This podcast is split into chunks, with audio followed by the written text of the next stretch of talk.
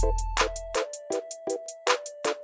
Hello and welcome. You are listening to Be a Nurse, They Said. My name is Justin, and in this podcast, we'll be exploring the field of nursing. We will start with why people become nurses in the first place, uh, what motivates them to decide to pursue nursing as a full time career, and we'll move on to uh, things to expect during your first year working specifically in the hospital setting. And most of these will be drawn from my own personal experiences working as a nurse for several years, and possibly those my fellow coworkers who uh, maybe possibly volunteered to be on this podcast with me. We'll also discuss other things like career obstacles, uh, things you might face working in the hospital setting. Myself and other people have overcome such obstacles. You know, and this podcast is really for everyone who is curious about the field of nursing, who you're currently in nursing school, or you're trying to apply for nursing school, and also to those who are already nurses.